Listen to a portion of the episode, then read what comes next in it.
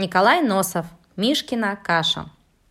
Один раз, когда я жил с мамой на даче, ко мне в гости приехал Мишка. Я так обрадовался, что и сказать нельзя. Я очень по Мишке соскучился. Мама тоже была рада его приезду. «Это очень хорошо, что ты приехал», — сказала она. «Вам вдвоем здесь веселее будет. Мне, кстати, завтра надо в город поехать. Я, может быть, задержусь. Проживете тут без меня два дня?» «Конечно, проживем», — говорю я. «Мы не маленькие».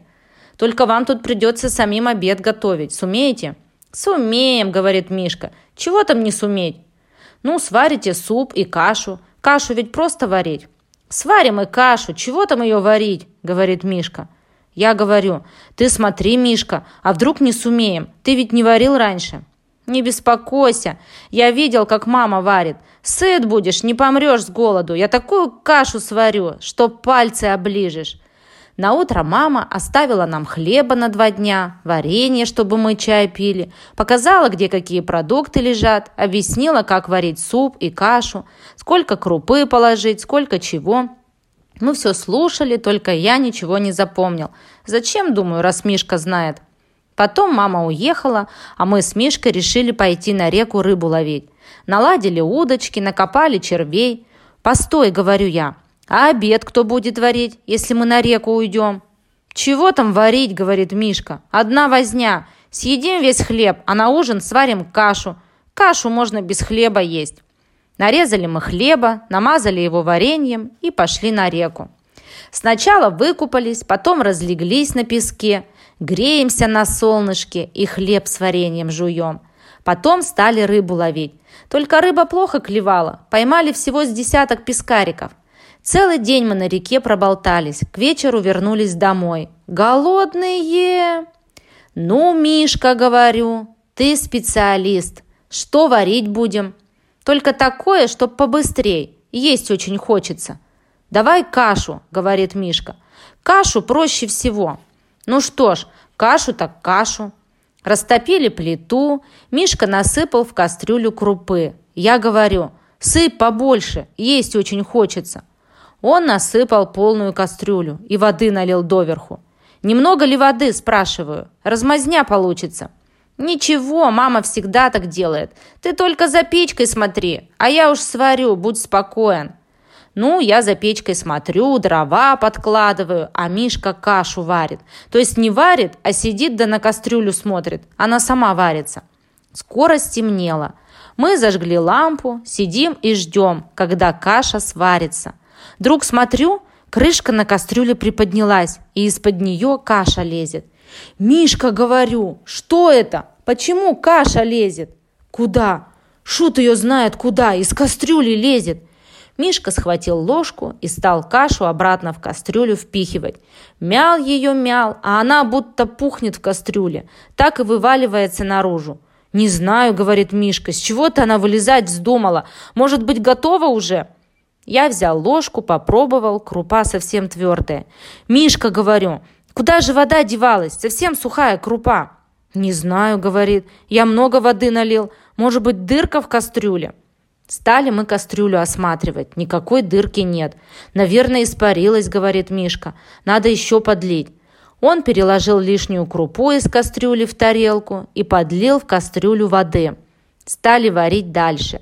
Варили-варили, смотрим, опять каша наружу лезет. «Ах, чтоб тебя!» — говорит Мишка. «Куда же ты лезешь?» Схватил ложку, опять стал лишнюю крупу откладывать. Отложил и снова бух туда кружку воды. «Вот видишь, — говорит, — ты думал, что воды много, а ее еще подливать приходится». Варим дальше. Что за комедия? Опять вылезает каша. Я говорю, ты, наверное, много крупы положил. Она разбухает, и ей тесно в кастрюле становится. «Да», — говорит Мишка, — «кажется, я немного-много крупы переложил. Это все ты виноват. Клади, — говорит, — побольше, есть хочется». «А откуда я знаю, сколько надо класть? Ты ведь говорил, что умеешь варить». «Ну и сварю, не мешай только». «Пожалуйста, не буду тебе мешать». Отошел я в сторонку, а Мишка варит. То есть не варит, а только и делает, что лишнюю крупу в тарелки перекладывает. Весь стол уставил тарелками, как в ресторане. И все время воды подливает. Я не вытерпел и говорю, ты что-то не так делаешь. Так ведь и до утра можно варить. А что ты думаешь, в хорошем ресторане всегда обед с вечера варят, чтоб на утро поспел? Так то, говорю, в ресторане. Им спешить некуда, у них еды много всякой. А нам-то куда спешить? Нам надо поесть да спать ложиться. Смотри, скоро 12 часов. Успеешь, говорит, выспаться. И снова бух кастрюлю кружку воды. Тут я понял, в чем дело. Ты, говорю, все время холодную воду льешь. Как же она может свариться? А как, по-твоему, без воды, что ли, варить? Выложить, говорю, половину крупы и налить воды сразу побольше, и пусть себе варится. Взял я у него кастрюлю, вытряхнул из нее половину крупы. Наливай, говорю, теперь воды доверху. Мишка взял кружку, полез в ведро. Нету, говорит, воды. Вся вышла. Что же мы делать будем? Как за водой идти? Темнота какая, говорю. И колодца не увидишь. Чепуха, сейчас принесу. Он взял спички, привязал к ведру веревку и пошел к колодцу. Через минуту возвращается. «А вода где?» – спрашиваю. «Вода там, в колодце». «Сам знаю, что в колодце. Где ведро с водой?» «И ведро, — говорит, — в колодце». «Как в колодце?» «Так в колодце». «Упустил?» «Упустил». «Ах ты, говорю, размазня! Ты что ж, нас уморить голодом хочешь? Чем теперь воды достать?» «Чайником можно». Я взял чайник и говорю, «Давай веревку». А ее нет веревки. «Где же она?» «Там». «Где там?» «Ну, в колодце». «Так ты, значит, с веревкой ведро упустил?» «Ну да». Стали мы другую веревку искать. Нет нигде. «Ничего», — говорит Мишка, — «сейчас пойду попрошу у соседей». «С ума, говорю, сошел. Ты посмотри на часы. Соседи спят давно». Тут, как нарочно, обоим нам пить захотелось. Кажется, сто рублей за кружку воды отдал бы. Мишка говорит, это всегда так бывает. Когда нет воды, так еще больше пить хочется. Поэтому в пустыне всегда пить хочется, потому что там нет воды. Я говорю, ты не рассуждай, а ищи веревку. Где же ее искать? Я везде смотрел. Давай леску от удочки привяжем к чайнику. А леска выдержит? Может быть, выдержит. А если не выдержит? Ну, если не выдержит, то оборвется. Это и без тебя известно. Размотали мы удочку, привязали к чайнику леску и пошли к колодцу. Я опустил чайник в колодец и набрал воды. Леска натянулась, как струна, вот-вот лопнет. Не выдержит, говорю, я чувствую. Может быть, если поднимать осторожно, то выдержит, говорит Мишка. Стал я поднимать потихоньку. Только приподнял над водой, плюх, и нет чайника. «Не выдержала?» – спрашивает Мишка. «Конечно, не выдержала. Чем теперь доставать воду?» «Самоваром», – говорит Мишка. «Нет, уж лучше самовар просто бросить в колодец. По крайней мере, возиться не надо. Веревки-то нет». «Ну, кастрюлей». «Что у нас, говорю, по-твоему, кастрюльный магазин?» «Тогда стаканом». «Это сколько придется возиться, пока стаканом воды наносишь?» «Ну что же делать? Надо ведь как-то кашу доваривать. И пить до зарезу хочется. Давай, говорю, кружкой. Кружка все-таки больше стакана». Пришли домой, привязали леску к кружке так, чтобы она не переворачивалась, вернулись к колодцу. Вытащили по кружке воды, напились.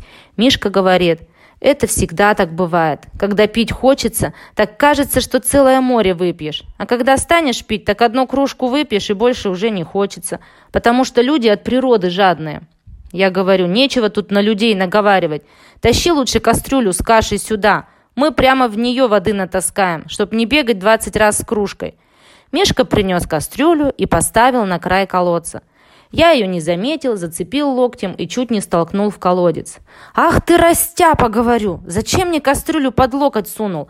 Возьми ее в руки и держи крепче. И отойди от колодца подальше, а не то и каша полетит в колодец». Мишка взял кастрюлю и отошел от колодца. Я натаскал воды. Пришли мы домой. Каша у нас остыла, печь погасла. Растопили мы снова печь и опять принялись кашу варить. Наконец она у нас закипела. Сделалась густая и стала пыхтеть. Пых-пых. «О, — говорит Мишка, — хорошая каша получилась, знатная». Я взял ложку, попробовал. Тьфу, что это за каша? Горькая, несоленая и воняет гарью. Мишка тоже хотел попробовать, но тут же выплюнул.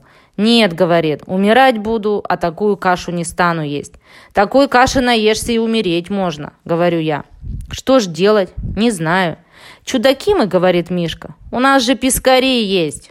Я говорю, некогда теперь уже с пескарями возиться, скоро светать начнет. Так мы их варить не будем, а зажарим. Это ведь быстро, раз и готово. Ну, давай, говорю, если быстро. А если будет как каша, то лучше не надо. В один момент, вот увидишь. Мишка почистил пескарей и положил на сковородку. Сковородка нагрелась, пескари прилипли к ней. Мишка стал отдирать пескарей от сковородки ножом, все бока ободрал им. «Умник, говорю, кто же рыбу без масла жарит?»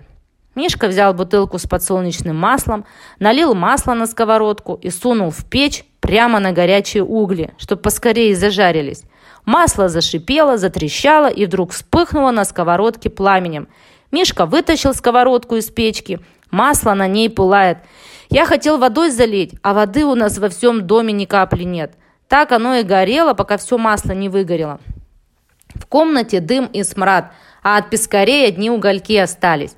«Ну, — говорит Мишка, — что теперь жарить будем?» «Нет, — говорю я, — больше я тебе ничего жарить не дам. Мало того, что ты продукты испортишь, так ты еще пожар устроишь. Из-за тебя весь дом сгорит. Довольно. Что же делать? Есть-то ведь хочется. Попробовали мы сырую крупу жевать. Противно. Попробовали сырой лук. Горько. Масло попробовали без хлеба есть. Тошно. Нашли банку из-под варенья. Но мы ее вылезали и легли спать. Уже совсем поздно было. На утро проснулись голодные. Мишка сразу полез за крупой, чтобы варить кашу. Я как увидел, так меня даже в дрожь бросило. «Не смей, говорю. Сейчас я пойду к хозяйке, тете Наташе, попрошу, чтобы она нам кашу сварила». Мы пошли к тете Наташе, рассказали ей все, обещали, что мы с Мишкой все сорняки у нее на огороде выпалим, только пусть она поможет нам кашу сварить. Тетя Наташа сжалилась над нами, напоила нас молоком, дала пирогов с капустой, а потом усадила завтракать. Мы все ели и ели – так что тетя Наташин Вовка на нас удивлялся, какие мы голодные были. Наконец мы наелись и попросили у тети Наташи веревку и пошли доставать из колодца ведро и чайник. Много мы провозились, и если бы Мишка не придумал подкову к веревке привязать, так бы ничего и не достали. А подковой, как крючком, подцепили и ведро, и чайник. Ничего не пропало, все вытащили.